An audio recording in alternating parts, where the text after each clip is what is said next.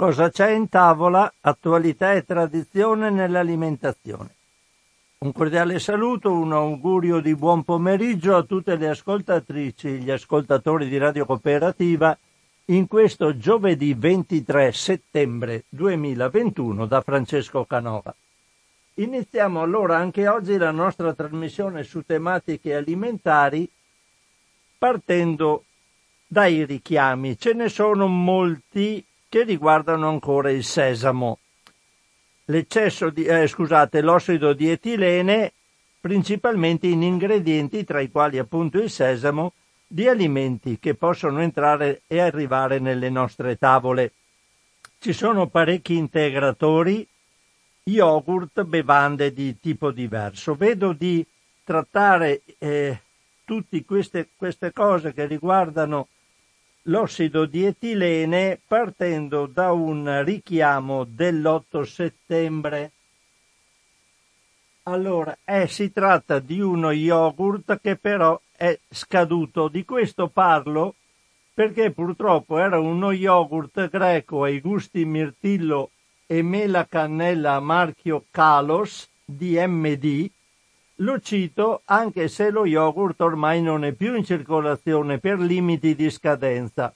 Purtroppo l'avviso è arrivato sul sito del Ministero con un mese di ritardo. Questo non dovrebbe mai capitare perché chiaramente ormai chi ha mangiato questo yogurt se l'è mangiato. Comunque passiamo ad altre cose che riguardano, quindi è solo una citazione legata a questa disfunzione dell'evidenza del problema. Un altro è un avviso del 14 settembre e è un preparato per pane e pizza senza glutine a marchio Chef Nick. Questa è la scadenza 16 ottobre 2023 ed è un richiamo, un avviso di richiamo diffuso da Coop. Quindi ripeto, preparato per pane e pizza senza glutine a marchio Chef Nick non dico quali sono gli ingredienti che contengono l'ossido di etilene, lasciamo perdere la farina di semi di carrube in questo caso. Poi abbiamo una serie di integratori, ce ne sono parecchi. Allora, un avviso è del 15 settembre. Allora, 15 settembre qui si tratta di un integratore alimentare Fortilfit muscoli e ossa ai mirtilli a marchio Nutricia di Danone. Un altro richiamo, sempre un altro integratore, però nel giorno successivo del 16 settembre. Questo è un integratore alimentare con estratti vegetali di carvi, finocchio, camomilla, anice stellato, cannella e bambù a marchio Complemed, comple.med. Poi un altro integratore è sempre dello stesso giorno, quindi ce ne sono proprio parecchi li cito tutti quanti perché magari gli integratori qualcuno li assume, un altro è un integratore alimentare multivitaminico della Polase, Polase Difesa Inverno, dell'azienda GSK Consumer Healthcare. Quindi integratore alimentare multivitaminico Polase Difesa Inverno. Poi abbiamo un integratore con un avviso del 20 settembre e qui si tratta di un integratore alimentare vitamina C più zinco acerola e manna di bambù a marchio Ligne de Plant. E poi infine altri integratori, un altro integratore il giorno dopo 21, vediamo un po' dov'è. Eccolo qua.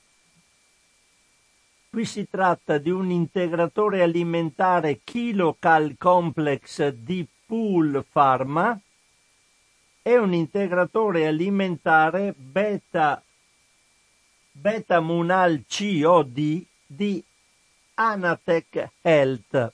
Questi sono tutti gli integratori richiamati per eccesso di ossido di etilene in uno degli ingredienti. Poi ci sono sempre per ossido di etilene un, dei richiami che riguardano delle bevande.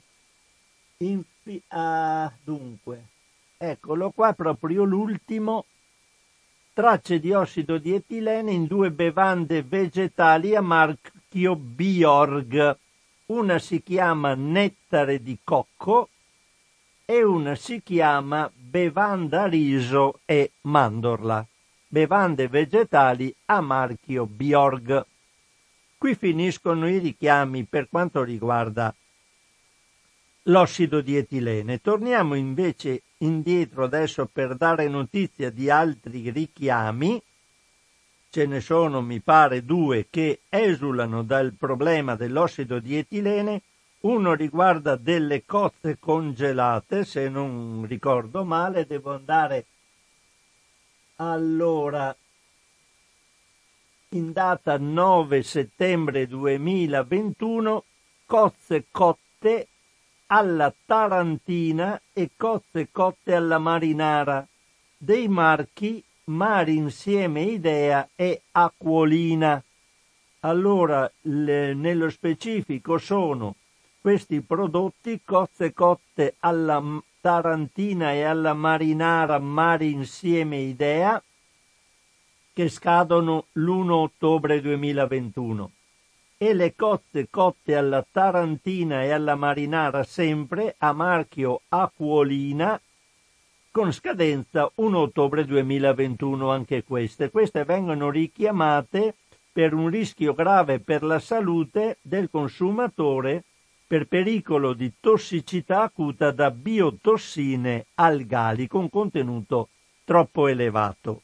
Un altro richiamo riguarda invece due prodotti, questo è in data 13, allora, 13 settembre e precisamente si tratta di tranci di salmone marinati Red Thai Infusions a marchio Mowi Gourmet perché questo c'è un'etichettatura sbagliata, la data di scadenza è errata, è stata indicata la scadenza 9 ottobre 9-10-2021 invece di 10-9-2021, quindi 10 settembre. Hanno invertito mese e giorno. Quindi tranci di salmone marinati Red Thai Infusions a marchio Mowi Gourmet. Poi un richiamo di un lotto di cosce di rana congelate a marchio Fish and Frog per presenza di nitrofurani. Queste cosce di rana congelate a marchio Fish and Frog hanno un termine minimo di conservazione 10 novembre 2022. E ho finito con i richiami, fortunatamente. Sempre utile darli però portano via parecchio tempo. Adesso ho alcune noti- parecchie notizie molto interessanti. Intanto una riguarda uno stop per la deforestazione illegale per la produzione di carne. È una notizia dell'8 settembre. Allora devo arrivarci, eccola qua, una notizia firma, una, un articolo a firma di Giulia Crepaldi, stop alla deforestazione illegale per la carne, l'appello di Animal Equality a Unione Europea e Brasile. Basta alla deforestazione illegale della foresta amazzonica per la produzione di carne. È l'appello lanciato da Animal Equality al governo brasiliano e all'Unione Europea per chiedere misure in grado di fermare la distruzione degli habitat naturali in Sud America. in particolare in Brasile, nelle regioni del Cerrado e del Pantanal, nel Mato Grosso, dove si sono recati gli investigatori dell'associazione appunto Animal Equality per documentare le attività illegali collegate all'industria della carne. In un video realizzato da Animal Equality, le persone impegnate nella lotta contro la deforestazione illegale raccontano come gli allevatori e gli agricoltori non vengono mai puniti per la distruzione delle foreste native, neanche quando sono di proprietà dello Stato. Una delle aree più colpite dagli incendi è il Pantanal, la più grande regione umida del paese, che negli ultimi anni è stata colpita da una pesante siccità. Qui fuoco e carenza di acqua stanno avendo gravi conseguenze sugli animali sia selvatici che di allevamento. È noto che in Brasile, principale produttore di carne bovina e soia, il fuoco viene utilizzato frequentemente per trasformare la foresta in nuovi terreni da sfruttare economicamente. Gli allevatori appiccano incendi per ricavare nuovi pascoli da destinare ai bovini da carne, in larga parte esportata verso altri paesi, Italia inclusa, poi sentiremo i numeri. Lo stesso fanno gli agricoltori per creare nuovi campi di soia che a sua volta sarà destinata alla produzione di mangimi per gli allevamenti intensivi di tutto il mondo. Gli allevamenti intensivi sono considerati responsabili di oltre l'80% della deforestazione che si verifica in Brasile, dove la stima degli incendi appiccata da allevatori di bestiame raggiunge il 98%, quindi sono tutti do- dolosi. L'Italia è considerata il primo paese importatore europeo di carne bovina, utilizzata anche per prodotti tipici come la bresaola. Si stima che il 17% della carne di mando e della soia brasiliane importate in Europa sia legata alla deforestazione illegale nelle regioni dell'Amazzonia e del Cerrado. Di conseguenza, secondo i calcoli di Etifor, l'Italia con i suoi consumi ha causato in media una deforestazione compresa tra i 5.900 e gli 11.153 ettari all'anno. Animal Equality chiede all'Unione Europea di non ratificare l'accordo commerciale Unione Europea-Mercosur fino a quando non sarà adottata una legislazione che stabilisca gli standard di benessere animale e di sostenibilità ambientale per i prodotti importati. L'associazione chiede anche di smettere di finanziare i produttori di carne che si riforniscono da allevamenti legati ad abusi sugli animali e alla deforestazione e di creare un sistema di tracciabilità della carne che permetta a chiunque di verificarne l'origine. Qui c'è l'evidenza di un video che si trova in internet. Io sono andato a vederlo questa mattina quando stavo preparando la trasmissione. Basta andare su un motore di ricerca e dovete digitare Animal Equality, scrive Equality con la E, video. Ce ne sono parecchi, trovate quello sugli, sulle condizioni degli animali. Qui c'è una, un avvertimento, si dice attenzione, contiene immagini di crudeltà sugli animali che potrebbero urtare la vostra sensibilità. Io vi invito invece ad andarlo a vedere. Eh, è un bel video perché mh, mm, c'è degli operatori di Animal Equality con un operatore televisivo della 7 sono andati in uno degli stabilimenti di una certa eh, ditta che si chiama Bompieri e hanno eh, filmato quello che voi potete vedere. Eh, c'è anche quanto dice l'avvocato che fa, della, dell'associazione che ha fatto un esposto. Eh, è da mm, pensare che questa è una trasmissione pubblica perché è stata emessa sulla 7 in un programma che si chiama Eden un pianeta da salvare. E sta, ci sono stati messi in, eh, in onda queste, questi filmati fatti dentro ne, in uno degli impianti della Bompieri.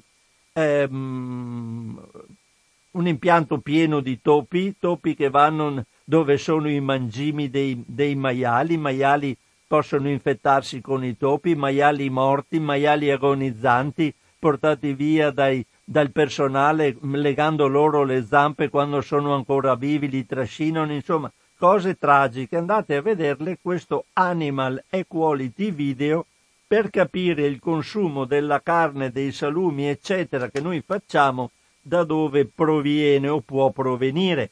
Cosa importante particolarmente è che la Bompieri si presentava come una ditta che aveva, che attuava delle metodologie di benessere animale molto superiori a quelli che erano i decreti eh, normativi, quindi eh, sembrava, si presentava al pubblico come un'azienda leader per il benessere animale, smentita dai fatti, adesso il, il sito non c'è più, è in ristrutturazione, quindi bisogna vedere quando rimetteranno in onda il sito che cosa ci metteranno dentro, se mettono ancora dentro gli animali tutti belli rosei paffuti che vanno a pascolare nei campi. Questa è una. Poi volevo leggervi una lettera che deriva dalla terra dei fuochi. La leggo perché c'è proprio una, una richiesta da parte degli estensori di questa lettera affinché i mezzi di informazione diano spazio alle loro richieste. Allora vado subito a prendere questa lettera e ve la leggo subito. Leggo della terra dei fuochi problemi legati all'inquinamento, ma anche perché nella terra dei fuochi ci sono ehm, coltivazioni, quindi non c'è solo eh, quello che respirano gli abitanti, va anche a depositarsi sulle cose che poi vengono mangiate. Allora, questa è una lettera che viene esposta sul sito del Fatto Alimentare. Vi invito sempre a, ad andare a visitare questo fantastico sito che io, come vedete, utilizzo sempre eh, perché è utile avere molte più notizie di quelle che do io qui in radio per naturalmente necessità di spazio. La, eh, questa è una lettera che viene spedita da un'associazione, uh, credo sia un'associazione, un gruppo di cittadini che si chiama Gioventù Bruciata. E dice questo, siamo una generazione perduta. Siamo i 20, 30, quarantenni che vivono nella terra dei fuochi. Siamo morti che camminano, siamo orfani di madri, padri e nonni che ci hanno costretto a salutare in modo prematuro. Comincia così la lettera indirizzata al governo e ad alcuni ministri da parte di Gioventù Bruciata, un gruppo di cittadini che denuncia l'insostenibile situazione della Terra dei Fuochi. Si tratta di un'area molto vasta situata tra la provincia di Napoli e quella di Caserta, a causa dei roghi tossici e delle nuvole di fumo che inondano l'aria soprattutto la sera e la mattina. Si tratta di un'iniziativa via social caratterizzata dallo slogan inglese We can't breathe, cioè con non possiamo respirare, con la chiara allusione all'assassinio di George Floyd, l'uomo afroamericano ucciso da un ufficiale di polizia negli Stati Uniti con un ginocchio sul collo, affiancata dalla frase non putim riciatà, che in napoletano vuol dire non possiamo più respirare. Di seguito la lettera spedita ai politici dove si chiede di intervenire al più presto. Questo è il testo della lettera. Alziamo alto il grido di dolore di chi ha perso il proprio diritto a respirare aria pulita e a vivere in un ambiente salutare. Da ormai un mese o più i nostri comuni sono ferocemente colpiti da una puzza vomitevole che genera emicranie, mal di stomaco, allergie e chissà cos'altro. Siamo quindi obbligati a barricarci nelle nostre case, soprattutto di sera e al mattino presto. Anche in assenza dei ben noti roghi, ai quali siamo ormai abituati, nelle ultime settimane è bastato che il vento di ponente spingesse verso i centri abitati, spirasse verso i centri abitati, per invaderli con una puzza insostenibile di cui eh, ignoriamo l'origine. Per i nostri figli il confinamento non è mai finito, costretti a giocare tra le pareti domestiche, dove sono al riparo dall'aria irrespirabile. Da dove verrà questo odore? C'è l'imbarazzo della scelta. Tanti sono i siti di smaltimento che ci circondano. Cava Alma, Cava Riconta, Resit 1 e Resit 2, Taverna del Re, Sette Cainati, Cava Giuliani, Stir, Pontericcio. Non possiamo vivere così. Accerchiati da cave, rifiuti interrati, roghi appiccati ad ogni ora del giorno, puzza nauseabonda che non lascia via di scampo. Uno studio condotto dall'Istituto Superiore di Sanità ha recentemente constatato la relazione causale tra rifiuti e tumori. Viviamo in un'area di 426 km quadrati che raccoglie diversi comuni e in cui negli anni sono stati accertati 2767 siti di smaltimento abusivo di rifiuti, anche pericolosi.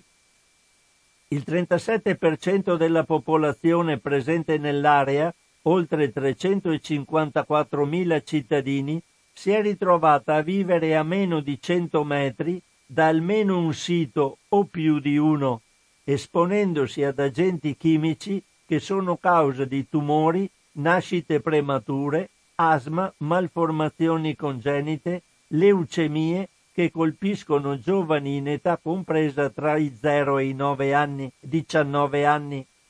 Reputiamo inaccettabile la decisione del sindaco Luigi De Magistris che dopo una presunta indagine sull'adeguatezza dei siti di smaltimento presenti nella periferia nord di Napoli, ci condanna a ricevere circa 150 tonnellate di rifiuti provenienti dalla capitale.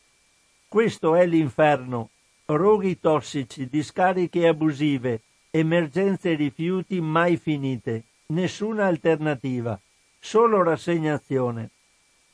C'è chi tappandosi il naso resta e spera che prima o poi le cose cambino migliorino non si sa bene come e quando, e c'è chi scappa via appena può. L'unica libertà di cui godiamo è quella di fare le valigie e fuggire dalle nostre case, dai nostri affetti, dai luoghi in cui siamo cresciuti e in cui pensavamo di poter avere un futuro. Siamo così avvezzi a convivere con odori sgradevoli e nauseabondi che ormai possiamo definirci dei cani da tartufo, capaci di distinguere in pochi minuti la puzza proveniente da un rogo da quella generata da balle di spazzatura impilate le une sulle altre e in attesa di essere smaltite. Per tutti questi motivi abbiamo qualcosa da chiedere se ci è concesso. Chiediamo al governo di intervenire d'urgenza per la bonifica totale di tutto il territorio noto come la terra dei fuochi. Qui c'è una serie di richieste, chiedono che parte del recovery plan, eccetera, dei fondi giunti dall'Unione Europea vengano impegnati dal governo italiano per risolvere questa situazione. Eh, chiedono anche indagini e rilievi su acqua, aria, suolo, attraverso cui determinare se il nostro territorio è oggetto di inquinamento e possa dunque essere risanato o sia ormai diventato il teatro di un vero e proprio disastro ambientale. Vogliamo sapere da dove proviene il fetore col quale ci state lentamente intossicando? Abbiamo bisogno di sapere qual è la causa del miasma che invade le nostre strade. Non sono richieste assurde, o, eh, poi chiede, chiediamo ai media locali e nazionali, ai creatori di contenuti sul web, a giornalisti ed attivisti di dare la massima diffusione al nostro grido di dolore affinché non resti strozzato in gola. Non sono richieste assurde o campate in aria, abbiamo bisogno di risposte, altrimenti diventeremo una nuova generazione di emigranti che vanno via non in cerca di fortuna, ma in cerca di aria pulita, parchi verdi, serenità. Tutto ciò non è accettabile in un paese democratico. Vogliamo soluzioni e le vogliamo ora. Non c'è più tempo, non possiamo aspettare un secondo di più. E questa è la lettera di gioventù bruciata al governo e ai ministri, alcuni ministri. Poi, altra cosa, sono le 12.28, sicuramente altre due o tre notizie.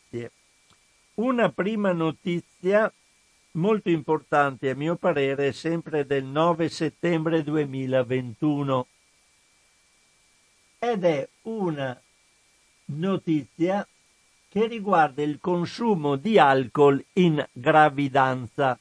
È un articolo sempre a firma della redazione del Fatto Alimentare.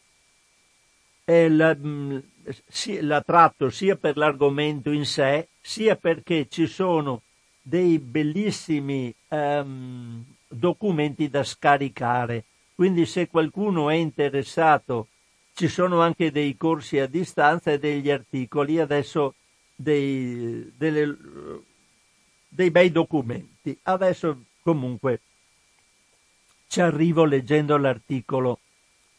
Il 9 settembre è la giornata mondiale, questa era del 9 settembre, appunto. Il 9 settembre è la giornata mondiale della sensibilizzazione sulla sindrome feto-alcolica FAS, Fetal Alcohol Spectrum, e sul suo spettro FASD, Fetal Alcohol Spectrum Disorder. Si tratta di patologie determinate dal consumo di alcol in gravidanza, che producono disabilità permanenti di tipo fisico, mentale e comportamentale, con implicazioni a lungo termine. In Italia però questi problemi sono ancora poco conosciuti nel paese non esistono infatti dati significativi né una cultura circa l'incidenza e la gravità del problema. Per superare questa mancanza il Ministero della Salute ha affidato al Centro Nazionale Dipendenze e Doping dell'Istituto Superiore di Sanità un progetto pilota sviluppato in cinque regioni Lazio, Marche, Sicilia, Emilia-Romagna, Friuli, Venezia Giulia. L'iniziativa denominata Prevenzione, diagnosi precoce e trattamento mirato di FAS e FASD è stata avviata nel 2019 e si concluderà alla fine del 2021. Gli obiettivi del progetto sono tre: monitorare il consumo di alcol in gravidanza, informare sui rischi e formare operatori sanitari e assistenti sociali sulla prevenzione, la diagnosi e il trattamento. Il monitoraggio dei consumi sta avvenendo tramite la determinazione del biomarcatore dell'alcol etilglucuronide ETG nei capelli delle gestanti e del meconio neonatale consentendo una valutazione certa e misurabile. La parte del progetto relativa all'informazione prevede poi interventi brevi, possibilmente in presenza del partner, sulle donne gravide o che desiderano avere un figlio e interventi mirati sulle bevitrici. In particolare il Centro Nazionale Dipendenze e Doping ha curato due opuscoli. Il primo Pensiamo ai bambini. Fa il punto su come diagnosticare la FAS, mentre il secondo, sindrome feto-alcolica, responsabilità fin dall'inizio, è uno strumento per illustrare a coloro che entrano in contatto con persone affette da FAS come aiutare chi ha questo tipo di problema. Infine, sul fronte della formazione, sono stati finora erogati due corsi a distanza, uno sui rischi del consumo di alcol e l'altro sugli interventi da mettere in atto nei confronti dei neonati esposti. Una specifica formazione sul tema verrà inoltre rivolta a circa 2.000 assistenti sociali e associazioni che si occupano di adozioni affinché conoscano il, il problema, lo sappiano individuare nei bambini e sappiano fornire un'informazione corretta alle famiglie adottive su eventuali percorsi da seguire. Dai dati più recenti raccolti in Italia, relativi a uno studio condotto nel 2011 su 607 bambini in sette ospedali diversi, emerge un'esposizione dei feti all'etanolo del 7,9%. Il confronto tra neonati esposti e non esposti realizzato a Roma evidenzia una compromissione significativa dei primi nello sviluppo motorio cognitivo e nelle capacità adattive. A livello mondiale i dati disponibili stimano che i bambini colpiti da sindrome feto-alcolica e dal suo spettro siano circa 15 su 10.000, mentre la media di donne che assume alcol in gravidanza si aggira intorno al 10%. In particolare un rapporto dell'OMS nel 2018 evidenzia che in Europa tale media sia più alta e si aggiri intorno al 25%. Si trovano infatti proprio nel nostro continente alcuni paesi come Irlanda, Danimarca, Regno Unito e Russia che registrano i tassi di consumo di alcol in gravidanza più alti del mondo. Ehm, vi ridico due, questi due, se andate sul sito del fatto alimentare potete trovare i riferimenti, potete arrivarci. Però andando su un motore di ricerca sappiate che si tratta di eh, degli, di opuscoli fatti dal Centro Nazionale Dipendenze e Doping, penso in associazione all'Istituto Superiore di Sanità, uno si chiama Pensiamo ai bambini e un altro si chiama Sindrome feto-alcolica, responsabilità fin dall'inizio. Io sono andato a vedermi un po', pensiamo ai bambini, ci sono, sono veramente date delle notizie su tutte le patologie che possono interessare i bambini eh, in gestazione e con conseguente ripercussione dopo sul nascituro, eh, sul bambino quando è nato, sul lattante e così via, sui bambini piccoli, sono veramente moltissime e vale la pena di conoscerle e di eh, agire di conseguenza per levare questo gravissimo problema. Adesso vado a leggervi un'altra notizia, comunque se andate a vedere eh, consumo di alcol in gravi- eh, cioè il titolo del, dell'articolo è consumo di alcol in gravidanza, un progetto pilota, se voi digitate questo su un moto- motore di ricerca certamente vi rimanda all'articolo del fatto alimentare e potete leggervelo. Un'altra notizia che mi interessa prendere in considerazione è una notizia che riguarda la Ferrero. Riguarda la Ferrero perché la Ferrero sta facendo una grossa campagna per aumentare l'area destinata a noccioleti in Italia. Di solito eh, la Ferrero, si, oltre ad uh, approvvigionarsi dell'enorme quantità di nocciole che serve per fare la sua famosa crema alla nocciola, dove di nocciola c'è ben poco ma ne produce tanta, acquista molto anche dalla Turchia, che è il maggior produttore mondiale di nocciole, imponendo prezzi e così via. Ma il grosso problema è che si stanno tentando di fare dei territori coltivati esclusivamente a nocciole, con la perdita assoluta di biodiversità. un po' come quello che sta capitando per il prosecco, si fa prosecco dappertutto dove si può fare, questi vogliono fare nocciole ovunque si possano fare noccioleti. E allora vado a leggere questo articolo che è del 13 settembre. È a firma di Francesco Faccini ed è titolato Nocciole Ferrero vuole ampliare la produzione italiana, ma non tutti sono d'accordo.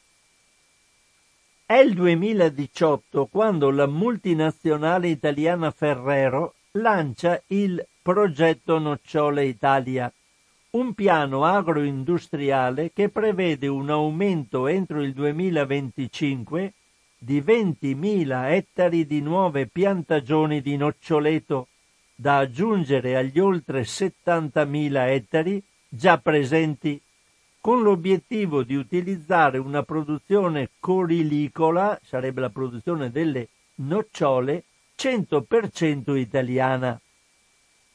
Con questo programma l'azienda vuole ridurre la quota acquistata all'estero e accorciare la catena di approvvigionamento. Questa scelta è stata fatta anche se l'Italia è il secondo produttore di nocciole al mondo, dopo la Turchia, che registra una quantità pari a 710.000 tonnellate di nocciole, a fronte delle 165.000 tonnellate italiane. Il progetto promosso da Ferrero Hazelnut Company, la divisione interna del gruppo Ferrero interamente dedicata alla nocciola, è rivolto sia ai grandi produttori singoli sia ad associazioni di coltivatori. Per accedere al contratto è necessario avere a disposizione un target iniziale di 100 ettari, che per essere remunerativi devono arrivare ad almeno 500 in 5 anni. Del prodotto ottenuto Ferrero si impegna ad acquistare sino al 2037 il 75% del raccolto, il cui prezzo è calcolato in base alla media tra il listino italiano e quello turco, più una serie di bonus che dipendono dall'adattabilità, produttività, pelabilità, rotondità e fragranza delle nocciole. Qualora il mercato non andasse bene a causa della contrazione del mercato turco, Ferrero garantisce un prezzo minimo di acquisto pari a 1,94 euro al chilogrammo, a fronte di una media di 2,5 euro al chilo. Per evitare eventuali salti nel buio, l'azienda dichiara di mettere a disposizione le proprie competenze oltre ad assicurare la già citata garanzia d'acquisto, gli strumenti tecnologici per la gestione delle piantagioni e un'attività di consulenza e assistenza tecnica con l'istituzione di seminari di formazione per la corretta gestione. Seppure le condizioni dettate da Ferrero possano sembrare particolarmente favorevoli, è necessario tenere conto di due fattori importanti. Il primo riguarda il fatto che i noccioleti impiegano cinque anni per dare i primi frutti e per questo motivo l'accesso al progetto è previsto attraverso un prestito bancario che funzioni da preammortamento. Chi desidera aderire deve dunque chiedere soldi in prestito da restituire solo dopo la prima raccolta. Il secondo punto affronta la questione legata alla messa a rischio della biodiversità del territorio e della salute delle persone legate all'avanzare della coltivazione esclusiva della nocciola, così come qualsiasi altro tipo di monocoltura. Un eco importante rispetto a quest'ultima questione è stata data dalla regista Alice Rockwacker che insieme all'artista francese J.R. ha diretto Omelia contadina. Il cortometraggio presentato alla Mostra internazionale d'arte cinematografica di Venezia nel 2020 mette in scena le preoccupazioni rispetto alla distruzione del paesaggio agrario dell'altopiano dell'Alfina, violato dal proliferare di monocolture intensive. Il territorio dell'altopiano dell'Alfina si estende sul confine tra Umbria, Lazio e Toscana in particolare si trova a nord di Viterbo, nella Tuscia viterbese, dopo il lago di Bolsena, nella cui provincia si producono 45.000 tonnellate all'anno di nocciole. Dal 2018 l'area della Tuscia ha visto sorgere diversi campi legati al progetto Nocciole Italia, uno sviluppo quest'ultimo osteggiato da diverse realtà tra cui l'Osservatorio ambientale del lago di Bolsena e l'ISDE, l'Associazione Italiana Medici per l'Ambiente. Ormai da tempo l'osservatorio manifesta una certa preoccupazione sul fatto che il lago di Bolsena rischia di fare la fine di quello di Vico.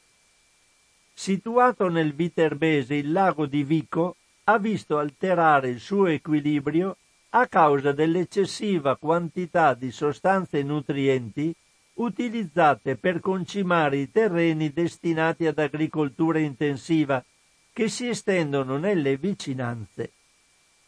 I fosfati e gli azotati che hanno raggiunto le acque del lago hanno innescato un fenomeno di eutrofizzazione l'arricchimento del bacino idrico in sali nutritivi ha fatto sì che l'alga rossa si sviluppasse a dismisura, riducendo l'ossigeno e dando luogo alla produzione di microcistine tossiche e cancerogene. L'acqua del lago, la cui qualità è inevitabilmente peggiorata, è quella utilizzata per irrigare i noccioleti limitrofi, in questo modo le nocciole rischiano di avere al loro interno la presenza di questa microcistina tossica. Come spiegato da Antonella Litta dell'ISDE al convegno I noccioli del problema, che ha avuto luogo ad Orvieto nel 2019, l'esperienza del lago di Vico è il frutto amaro dell'industria intensiva, cioè quel tipo di agricoltura che trasforma la natura in una macchina produttrice.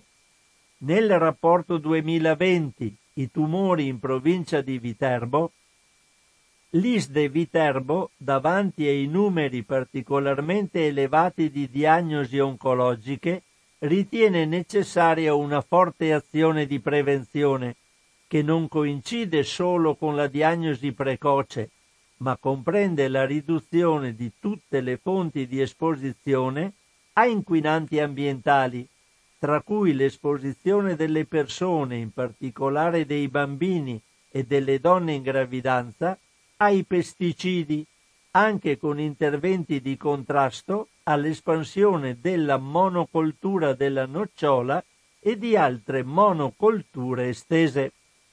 Oltre alle terre del centro Italia, Ferrero punta anche al sud per valorizzare la, filie, la filiera corilicola. A giugno di quest'anno è stato approvato uno schema di intesa tra il Colosso di Alba e la Campania, quinta regione in Italia nella produzione di nocciole. Tale collaborazione suscita però nel WWF alcune preoccupazioni connesse alla politica della multinazionale volta alla promozione della monocoltura con metodi di produzione industriale. Il timore di assistere a una radicale trasformazione del paesaggio e a un impoverimento della biodiversità, così come accaduto nella Tuscia. Questo è un articolo di Francesca Faccini. Spero che si riesca a capire come tutto questo ci sta portando a un'assoluta rovina.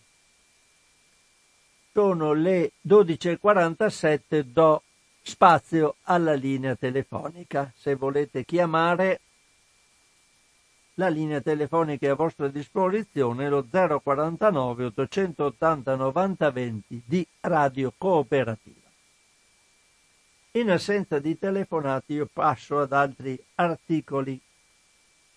Ci sono, per quanto riguarda la carne di cui abbiamo parlato prima, 20 aziende che emettono, ma qui c'è una telefonata, pronto Radio Cooperativa? Eh, ciao Francesco, sono Antonio di Padova, Arcella. Ciao Antonio. Ant- Antonio Arcella. Sì, sì, vai, vai. Ecco, ehm,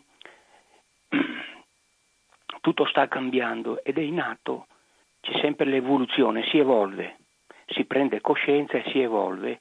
La tua trasmissione aiuta a prendere coscienza sul rapporto fra l'economia e la salute.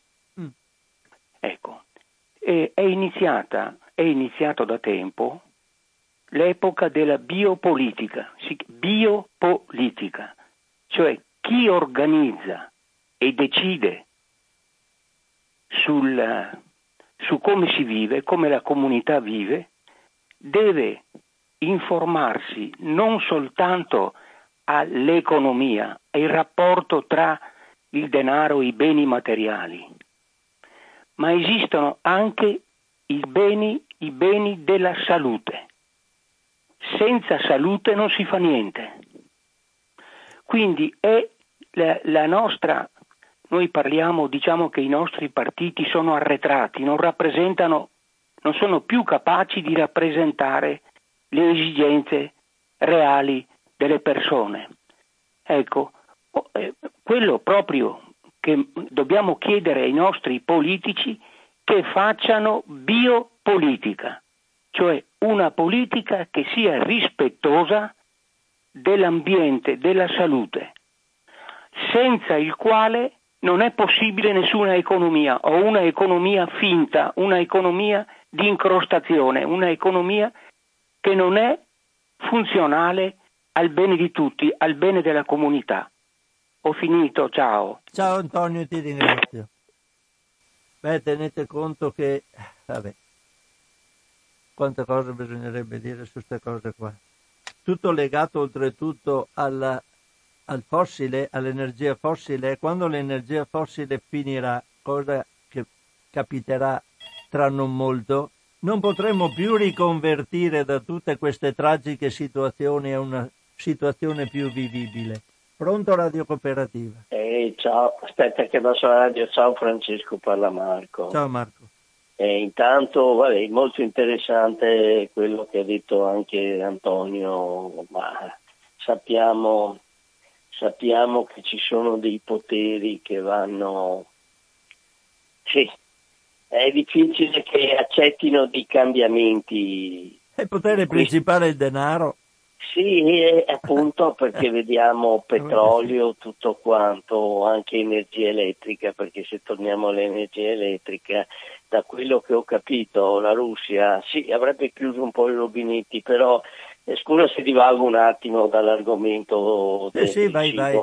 Eh, ha detto sì, però noi rispetteremo quello eh, che vi è eh, vi abbiamo promesso vi, i contratti, insomma. Quindi io credo che ci sia qualcosa anche al di là, eh, una speculazione e via dicendo. Ma torniamo al cibo e, e volevo dire questo. Io quest'oggi non, ho, non ti ho potuto seguire, però volevo, ho letto uh, sul fatto alimentare eh, che mi arriva online che la Francia, e non so se anche qualche nazione, ma sono sicuro la Francia, ha istituito sui prodotti in vendita una specie di semaforo delle linee colorate che sono il giallo, eh, il, il, verde e il rosso, in, a, ehm, in base al, alla pericolosità dei pesticidi che hanno gli alimenti. Ecco, questa sarebbe una cosa interessante anche lo facessero altre nazioni come l'Italia. Tutto qua, io non ti porto via altro spazio e ti auguro buona trasmissione, ti ascolto. Ciao. Buona giornata, ciao Marco. Sì, non è tanto il Nutri-Score, è un avanzamento del Nutri-Score che è quello con i colori, un'etichetta che riguarda anche le problematiche dei pesticidi, del, le problematiche legate al, al degrado dell'ambiente nella produzione di un, di un bene alimentare. Questo è molto importante perché dà una visione complessiva di che cosa ci costa da un punto di vista etico ed economico. Pronto Radio Cooperativa? Sì, ciao, sono Maria Grazia. Ciao Maria Grazia. La cosa interessantissima che hai detto un momento fa, fondamentale, è questa. La ripeto perché va ripetuta, perché sembra che non ce ne rendiamo conto nessuno, ne ha, tantomeno quelli che sono nelle stanze dei bottoni non avremo più tempo per la riconversione. No, ma neanche possibilità di farlo perché non, il territorio non torna indietro da un'area ah, cementificata, non si può tornare a terra fertile. Eh, certo, millenni ci sono voluti per costruire un centimetro di suolo. Eh. E mancheranno le competenze che saranno dimenticate. Sì, quindi questo è un campanello d'allarme perché tutti sono capaci oggi, tutti quanti, perfino i nostri politici, descrivono la situazione, l'inquinamento, eccetera. Ma al di là di questa semplice descrizione, usare l'occhio per guardare un momentino in avanti, come tu stai facendo adesso, pochi. Qua bisognerà proprio tanto, tanto, tanto divulgare, perché dovrebbe essere una cosa all'evidenza di tutti, anche proprio eh, stando all'esperienza di ciascuno, no? Certo. Eh, eh, va bene, ti ringrazio e avanti sempre, dai. Bravo, sì, ciao, ciao, Maria Grazia, ciao, grazie a te. Scusate. Sì, volevo leggere. Intanto c'è in arrivo un aumento dei prezzi per pane e pasta. Adesso abbiamo parlato, c'è un'altra telefonata, pronto? Ciao Francesco, sono Nives. Ciao Nives. Dunque Francesco, mio nonno, il babbo della mia mamma, morto nel 43, 1943, diceva che lui, la terra non era sua, lui lavorava a mezzadria, diceva, io avevo difficoltà a mantenere la mia famiglia con tutto il mio lavoro e avevo delle difficoltà. Adesso non solo, con i fertilizzanti che avevano già cominciato la chimica a distribuire sul terreno, adesso dice non solo ne fanno per la famiglia, ma ne vendono anche decine di quintali. Comunque dice io so che la chimica farà morire la terra e con la terra moriranno tutti, tutti coloro che hanno bisogno di vivere de, de, dei suoi prodotti per un motivo semplice che l'inquinamento di, questa, di questi fertilizzanti chimici farà morire anche l'uomo. Ora abbiamo visto che tutto quello che è chimico non solo fa, farà morire la terra, ma anche l'acqua, l'aria e via dicendo. Quindi sarà la nostra fine nostra, la nostra umanità sulla terra finirà così. E, ed era veramente un profeta il mio nonno, non sbagliava, era, era contadino ma conosceva molto bene la terra. Ciao caro. Ciao, ciao Nives. La cosa importante, vi invito a prendere il libro Collasso è un libro di un uh, autore statunitense, adesso non mi ricordo il nome, lo sto leggendo, forse lo proporrò anche in radio dopo che ho finito il libro che sto leggendo ultimamente sul The Vatican Connection. È una cosa importante perché lui dice in uno dei passi particolari, dice che una volta l'energia che veniva spesa dall'uomo per avere un prodotto una, eh, c'era un, un, rapporto di energia, uno energia in fatica, uno energia data dal prodotto che veniva eh, alla fine della produzione alimentare. Adesso c'è addirittura una eh, energia di un, abbiamo circa un 40, 50, 30, 40 circa di energia spesa per avere eh, de, un prodotto, arriviamo addirittura ad avere una, mm, un'energia di 70-80 di energia data per avere uno di energia ricevuta per esempio dalla carne. Questa energia data ce la possiamo permettere solo perché abbiamo l'energia fossile. Quando non ci sarà più petrolio, ce ne sarà molto meno, già ci stanno ammazzando per avere le ultime riserve petrolifere, alla fine non avremo più la possibilità di avere i fertilizzanti, di avere le macchine eh, per fare agricoltura estensiva. Mancheranno le competenze perché la gente non può più, non sa più come coltivare un pomodoro, non sa più fare un innesto, non sa più man- prendere il seme di una pa- pianta. Come mangiamo? Pronto Radio Cooperativa. Ciao Francesco, sono Gianluigi da Refrontolo. Eh, ti aspettavo io. Eh, mi rubi sempre le parole, mi rubi, porco cane. Allora, eh, niente, sta cominciando il cortocircuito, il cortocircuito globale, eh, come hai detto tu eh, leggendo Diamond col suo collasso, ma anche Joseph Painter con eh, la, il crollo delle società complesse, è un sistema quando diventa complesso eh, rapidamente va in collasso perché, perché ci sono interazioni enormi fra entità che entrano in, in collisione. Ma eh, volevo un po' entrare su un tema più eh, terra-terra quotidiano. Il problema del, eh, del, Covid, di questa, di questo diffusione. Qui c'è Natura Sì e un'altra uh, organizzazione cooperativa sociale che hanno deciso di eh, pagare i tamponi per i, dipendenti, i dipendenti che non si vaccinano, che non vogliono fare il non vogliono Sono fare... assolutamente in disaccordo. Tu, tu, sei in disaccordo su sì. questo. Ecco, io invece dico che sostanzialmente per ridurre i conflitti e ridurre i problemi questa iniziativa non è non è eh, diciamo brutta. È... Sì, abbiamo idee diverse. Abbiamo idee diverse su questo, questo discorso qui. Va bene, comunque volevo, volevo comunicare questo, questa iniziativa che viene un po', un po', trascurata e un po' nascosta adesso. No, volevo entrare sul discorso anche eh, del, dell'energia.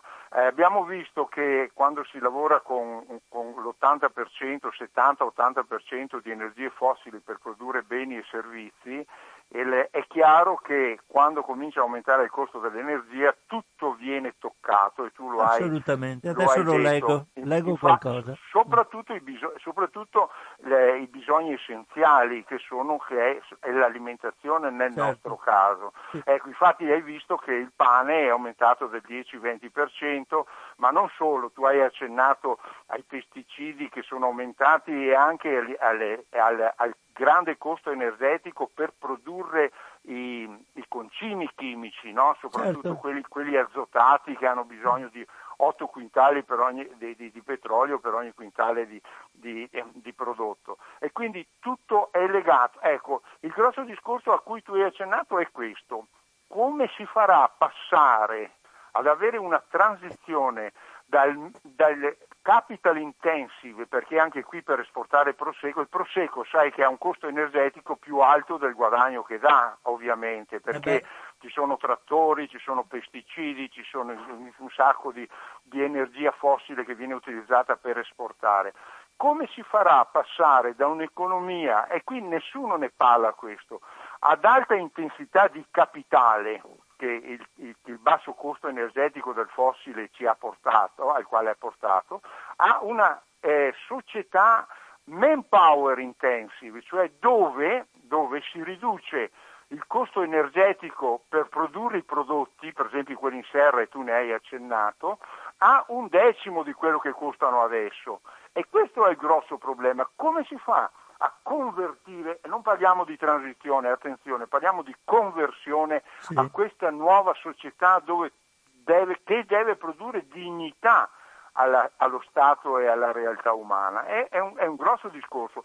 Gli automi dovrebbero essere tassati enormemente perché ogni automa che viene comperato, e qui è capital intensive, espelle decine di persone di manodopera e, que- e come si fa poi? Non ci saranno più, tra non molto non ci saranno più gli automi. Bravissimo, e non questa è anche la mia, la mia, idea. Ci saranno uh, uh, due tipi di crisi forti, quella energetica che sta avanzando e sta venendo avanti e quella finanziaria della certo. quale nessuno sta parlando. Però la Cina sta cominciando a dare dei messaggi gli eh, Stati sì. Uniti stanno dando dei messaggi, bisogna leggere il sole 24 ore per capire questi messaggi qua, perché nei giornali, come si può dire, correnti non eh, vengono tanto... Crescita, crescita, crescita e basta. Bravo, crescita, crescita in un sistema finito. Non, ecco, ci sa- questo... non, non, ci saranno neanche più a un certo punto i supermercati e dovremo rincorrere da nuovo ancora il, il, l'ortofrutta, il, ecco, il piccolo allora, negozio. Ecco, un, un'ultima battuta sui supermercati, poi chiudo per non togliere spazio no, no. agli altri, è questa che per me il supermercato è l'emblema massimo della de- devastazione della, della globalizzazione. Eh, perché?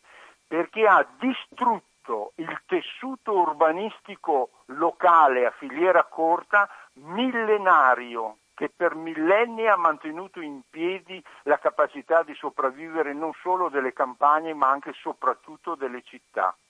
Questo è il discorso di fondo. Ha distrutto un tessuto millenario di commercio, di eh, realtà di, di, comunicazione, eccetera. E, e, per ricostruirlo sarà un grossissimo problema. Mm. Ti ringrazio delle letture. Ciao, ciao Gianluigi. Grazie Francesco. Ciao, ciao, grazie a te, ciao ciao. Eh, volevo leggervi, prima parlavo delle 20 aziende che emettono come Francia e Germania insieme, ma è meglio leggere qualcosa sui rincari delle, delle dei beni di prima necessità. C'è un articolo a 10 settembre 2021 a firma della redazione del Fatto Alimentare. Si preannuncia un autunno all'insegna di forti aumenti di prezzo per farina, burro, olio e lieviti. Tutte le materie prime sono in tensione e i fornitori eh, eh annunciano rincari all'origine Abbia, già abbiamo avuto un'estate calda sul fronte dei prezzi del frumento, che si sta avvicinando ai livelli record registrati nel 2008. È questa la denuncia del presidente Asso Panificatori di Fiesa Confesercenti, Davide Trombini. I listini all'ingrosso delle farine di grano tenero sono in costante aumento mentre quelli delle semole di grano duro hanno registrato un vero e proprio balzo nel mese di luglio, con un più 6% rispetto a giugno. I dati ci dicono che luglio 2021 rispetto a luglio 2020 ha visto un incremento dei prezzi all'origine del 9,9% per il frumento duro e del 17,7% per il frumento tenero. I fornitori avvisano che da metà settembre potremmo vedere aumenti anche a doppia cifra per le farine. Ma i problemi non riguardano solo le farine. Nel giro di pochi mesi, continua Trombini, si registrano aumenti medi sull'olio di semi raffinati del 33%, con gli oli di girasole aumentati da luglio 2020 a luglio 2021 del 61% e il burro nello stesso periodo del 31%. C'è anche da dire che durante il confinamento 4 italiani su 10 hanno messo nel carrello più prodotti di base, soprattutto farine e lieviti, e anche una volta terminato il confinamento, farina, lieviti, latte, uova registrano un'espansione delle vendite di quasi il 25%, quindi potrebbe essere che i prezzi sono anche gonfiati perché la domanda è di molto aumentata, commento io.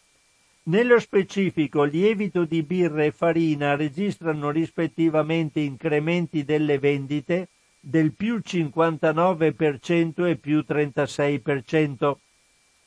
Allo stesso modo, hanno ricominciato la salita i costi per le tariffe e i carburanti, che da aprile in poi hanno iniziato a registrare variazioni tendenziali positive a due cifre. 15,7% ad agosto per l'energia elettrica, 34% per il gas e 16,8% per i carburanti e i lubrificanti per i mezzi di trasporto. Per fortuna gli aumenti nei prezzi all'ingrosso e all'origine del frumento e degli oli ancora non si sono rilevati sui prodotti al dettaglio, ma il futuro non è certo roseo per i prodotti come il pane e la pasta. E queste sono le prospettive per il futuro. Poi volevo leggervi qualcosa. Ah sì, leggo quella di prima, quella della carne delle 20 aziende che è eh, firma, eh, cioè del 14 settembre. Vediamo un po'. A proposito, in Brasile sono iniziati, ci sono stati due casi di mucca pazza. Adesso dobbiamo vedere che cosa capiterà in futuro. Dicono che sono esenti, sono fisiologici, non derivano da alimentazione come arrivavano, c'era la mucca pazza di prima, però è arrivata la mucca pazza in Brasile. Abbiamo visto che importiamo carne brasiliana. Vabbè. Questa eh, notizia che leggo, carne, le prime 20 grandi aziende emettono più gas serra di paesi come Francia e Germania. Le prime 20 aziende zootecniche a livello mondiale liberano in atmosfera una quantità di gas serra superiore a quella di paesi come Germania, Gran Bretagna o Francia. È quanto riportato nel dossier sulla produzione di carne Meat Atlas, compilato da Friends of the Earth Europe e dalla fondazione Heinrich Böll Stiftung. Ah, no, scusate, Stiftung. Il documento aggrega tutta una serie di studi redatti da varie ONG e da istituzioni pubbliche per descrivere l'impatto della produzione di carne nel mondo L'Atlante evidenzia come gli allevamenti di animali contribuiscono in modo significativo alle emissioni di carbonio, tanto da rappresentare a livello mondiale il 14,5% dei gas serra. Questa situazione è stata possibile anche perché tra il 2015 e il 2020 le aziende di carne e prodotti lattiero-caseari hanno ricevuto più di 478 miliardi di dollari di sostegni da 2.500 società di investimento, banche e fondi pensione. Quindi sono supportati assolutamente con sovvenzioni pubbliche per produrre la carne e private perché le banche sono, hanno gli azionisti. Allora, banche, e fondi pensione la maggior parte con sede in Nord America o in Europa. Grazie a questo meccanismo finanziario il rapporto stima che la produzione potrebbe aumentare di ulteriori 40 milioni di tonnellate di carne entro il 2029 per raggiungere 366 milioni di tonnellate all'anno Sebbene la maggior parte dell'incremento interesserà paesi del sud del mondo, i maggiori produttori restano Cina, Brasile, Stati Uniti e membri dell'Unione Europea, responsabili del 60% della produzione mondiale. Di fronte a queste percentuali non c'è da stupirsi se i tre quarti dei terreni agricoli sono utilizzati per allevare animali o per coltivare cereali e altre materie prime da destinare all'industria mangimistica. Per rendersi conto basta ricordare che solo in Brasile 175 milioni di ettari sono dedicati all'allevamento. Si tratta di un'area pari a circa l'intera superficie agricola dell'Unione Europea. Il rapporto focalizza anche l'attenzione sull'interesse mostrato dalle aziende per cercare alternative e sostituti della carne, anche se ritiene queste soluzioni ancora troppo deboli.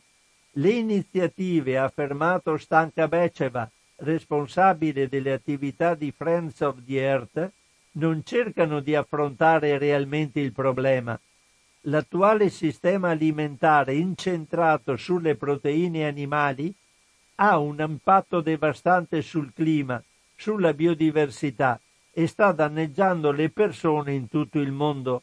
Dobbiamo iniziare a ridurre il numero di allevamenti e incentivare diversi modelli di consumo.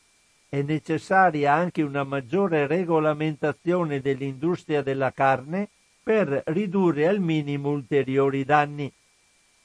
Per quanto riguarda gli investimenti, Becce va affermato che le banche private e gli investitori, così come le banche di sviluppo, come la Banca Mondiale e la Banca Europea per la ricostruzione e lo sviluppo, devono smettere di finanziare progetti di produzione di proteine animali su larga scala e intensivi. E questo è quanto. Poi, poi, poi. Vediamo un po'. Questa l'ho letta, siamo alle 13 e 13 minuti. Una ricerca. Vediamo. Volevo leggervi questa cosa, una cosa simpatica anche se eh, pic- sembra piccola, ma invece il piccolo eh, porta a formare il grande. È un articolo del 9 settembre 2021. Allora, è un articolo a firma di Agnese Codignola. Dice per un hot dog in meno come piccoli cambiamenti nella dieta fanno guadagnare minuti di vita sana. Anche piccoli cambiamenti delle abitudini alimentari possono apportare benefici alla salute e al tempo stesso ridurre l'impatto ambientale del cibo. Non occorrono necessariamente stravolgimenti della dieta. Ogni hot dog consumato fa perdere 36 minuti di vita sana per alcuni alimenti si arriva a 74 minuti. Così come ogni porzione di alimenti quali frutta e verdura fresche, frutta secca o pesce ne fa guadagnare 26, 26 minuti, fino a 80 minuti. Così, anche solo riducendo del 10% le calorie quotidiane provenienti da carne bovina e carni lavorate, si ottiene un guadagno di 48 minuti di salute e un 33% di diminuzione della propria impronta ambientale. Se tutti si rendessero conto di numeri come questi, con ogni probabilità adotterebbero diete un po' diverse e ci sarebbero progressi significativi da entrambi i punti di vista. Così perlomeno la pensano gli autori di uno studio pubblicato su Nature Food, i ricercatori dell'Università del Michigan, che per la prima volta hanno analizzato congiuntamente le conseguenze sull'organismo e sull'ambiente di oltre 5.850 alimenti. Il lavoro è stato fatto incrociando il rischio per la salute con quello ambientale e attribuendo specifici punteggi ed effetti. In particolare per valutare le conseguenze sulla salute, gli autori hanno considerato i consumi medi dei cittadini statunitensi, contenuti nel grande database What We Eat in America, e hanno associato ciascuno degli oltre 5.800 alimenti ai fattori di rischio contenuti nel Global Burden of Disease, cioè sarebbe un, un, diciamo, l'elenco delle malattie che attribuisce ad ogni prodotto un impatto sulla salute. Quindi hanno assegnato un guadagno per la salute, definito appunto in minuti di vita sani nell'arco della vita, agli alimenti positivi e viceversa una diminuzione della stessa ai cibi poco sani. Per quanto riguarda le conseguenze ambientali, hanno invece fatto ricorso a un altro database, l'Impact World Pew, che calcola per ogni alimento i costi ambientali dell'intero ciclo di vita, produzione, trasformazione, trasporto, conservazione, preparazione, consumo e spreco. Poi ai dati hanno aggiunto il consumo di acqua, e i danni alla salute causati dal particolato, emesso durante il medesimo ciclo. A quel punto hanno suddiviso gli alimenti in tre fasce di colori, rosso, giallo e verde, a seconda della negatività o positività del punteggio e calcolato i minuti di salute e le conseguenze sull'ambiente. Il messaggio più forte, hanno ribadito gli autori, al di là dei singoli numeri, è nel senso generale dei dati. Ciascuno può dare un contributo alla riduzione dell'impronta ambientale del cibo e al tempo stesso preservare la propria salute, con piccole modifiche delle abitudini e della dieta. Quindi un solo alimento, un solo, eh, ci può fare eh, aumentare o diminuire i minuti di vita sana e quindi mh, mm, ogni volta che mettiamo in bocca qualcosa pensiamo che cosa stiamo facendo. Eh, volevo leggere, vediamo se ho ancora un po' di tempo, dieci minuti, vi leggo questa notizia che è abbastanza simpatica su una valutazione, eh, il fare una mappa delle città verdi, cioè fatto una mappa verde delle città, meglio. È una notizia abbastanza recente del 15 settembre 2021 ed è molto interessante. Allora, vediamo un po'. Eccola qua, non dovrebbe essere neanche troppo lunga per la lettura. Finalmente è, una, eh, è un articolo di Chiara Cammarano. Finalmente si torna a parlare di qualcosa di green che non sia il Green Pass. Vivere in maniera più sostenibile in città è una scelta possibile, anzi oggi più che mai anche necessario.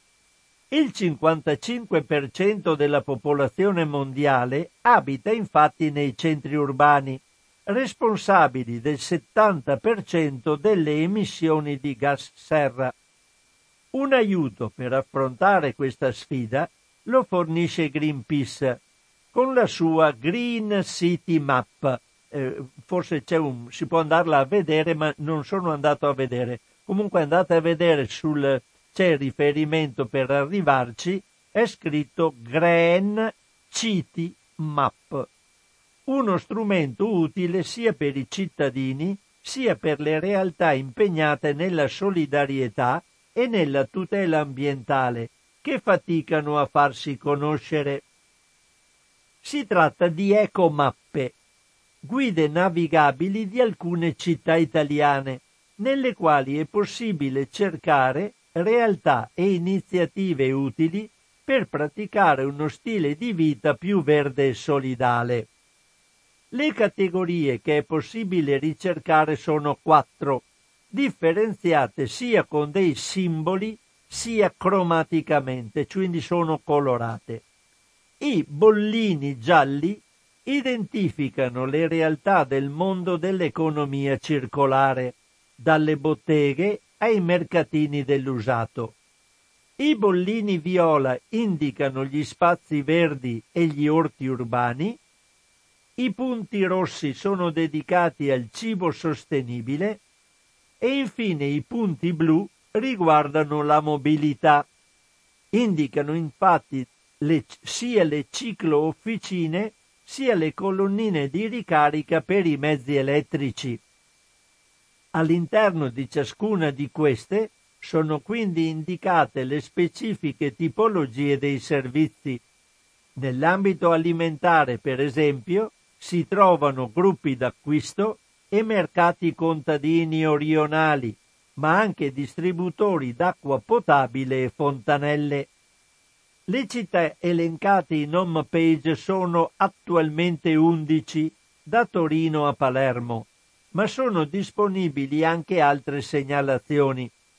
Una volta dentro la Green City Map, riducendo lo zoom, ci si può muovere sull'intera penisola e navigare anche tra queste altre aree non presenti nella pagina iniziale. Il progetto lanciato lo scorso giugno in occasione della giornata mondiale per l'ambiente e realizzato con il contributo dei volontari dell'associazione ambientalista è in continuo aggiornamento ed è possibile contribuire ad arricchirlo e a migliorarlo inviando le proprie segnalazioni a nit eh, greenpeace.org oppure seguendo le indicazioni fornite dal sito. Non sono quindi ancora presenti tutte le iniziative effettivamente attive sul territorio, ma si tratta di un servizio permeabile ad ogni forma di arricchimento e in costante evoluzione. Per semplificare la ricerca e renderla visivamente più chiara, sulla Green City Map, consultabile da computer e smartphone, è possibile visualizzare esclusivamente la tipologia di punti che si stanno cercando. Tra i suoi limiti però la mancanza di geolocalizzazione e l'assenza di un link diretto ad eventuali informazioni relative al luogo che si sta cercando, come orari o numeri di telefono. Le indicazioni attualmente previste sono infatti solamente il nome e l'indirizzo. Per avere ulteriori informazioni è quindi necessario fare una ricerca a parte e in alcuni casi si rischia di scoprire che il luogo che si sta cercando non è più operativo. Luci e ombre dei progetti interattivi, ma la ONG invita a segnalare nuove attività ed eventuali variazioni e verifica periodicamente le segnalazioni ricevute. Quindi credo una cosa bellissima avere delle mappe di città con le indicazioni colorate di dove sono eh, i punti che da un punto di vista di valorizzazione ecologica e di salvaguardia dell'ambiente possono essere utili per chi ha la coscienza di andarli a cercare. Sono le 13.24 minuti, quindi io chiudo con questa ultima notizia la mia trasmissione di oggi su Radio Cooperativa. Cosa c'è in tavola? Vi ricordo che siete stati all'ascolto sino ad ora di Radio Cooperativa, adesso continuerete ad ascoltarla se state fissati sulla frequenza che state ascoltando e che Radio Cooperativa per emettere queste frequenze in modo che voi le possiate ascoltare e noi poterle utilizzare per inviare i nostri messaggi e condividere con voi le cose che stiamo cercando, c'è bisogno che questi tutto quello che c'è in mezzo funzioni dal nostro microfono al computer, alle antenne, ai ricevitori, eccetera. Quindi Radio Cooperativa, come al solito, vi richiede di dare dei contributi che possano farla continuare a trasmettere. Per fare tutto questo basta andare nel sito www.radiocooperativa.org ed andare a cercare il settore dei contributi, dove ci sono tutte le informazioni necessarie. Ricordo, in, come al solito, che potete destinare il 5 per 1000 nella vostra dichiarazione dei redditi mh, apponendo sulla casella della, della dichiarazione dei redditi sostegno del volontariato il numero del codice fiscale dell'Associazione Amici di Radio Cooperativa, che poi ci girerà quanto ricevuto. Il numero è il 922 786 10289. Lo ripeto, 922 786 10289. 8-9. Eh, ricordo anche che la trasmissione che avete sentito adesso sarà posta nel sito della radio nel settore dell'archivio sotto la cartellina in tavola quanto prima cercherò di farlo quanto prima non, non lo faccio spesso sempre per problemi di tempo ma in linea di massima entro una quindicina di giorni, 10-15 giorni, o a volte anche molto meno, cerco di aggiornare la mia, la mia posizione sul, su quanto, per quanto riguarda le trasmissioni di cosa c'è in tavola. Un caro saluto a tutti una risentirci in una prossima occasione da Francesco Canova.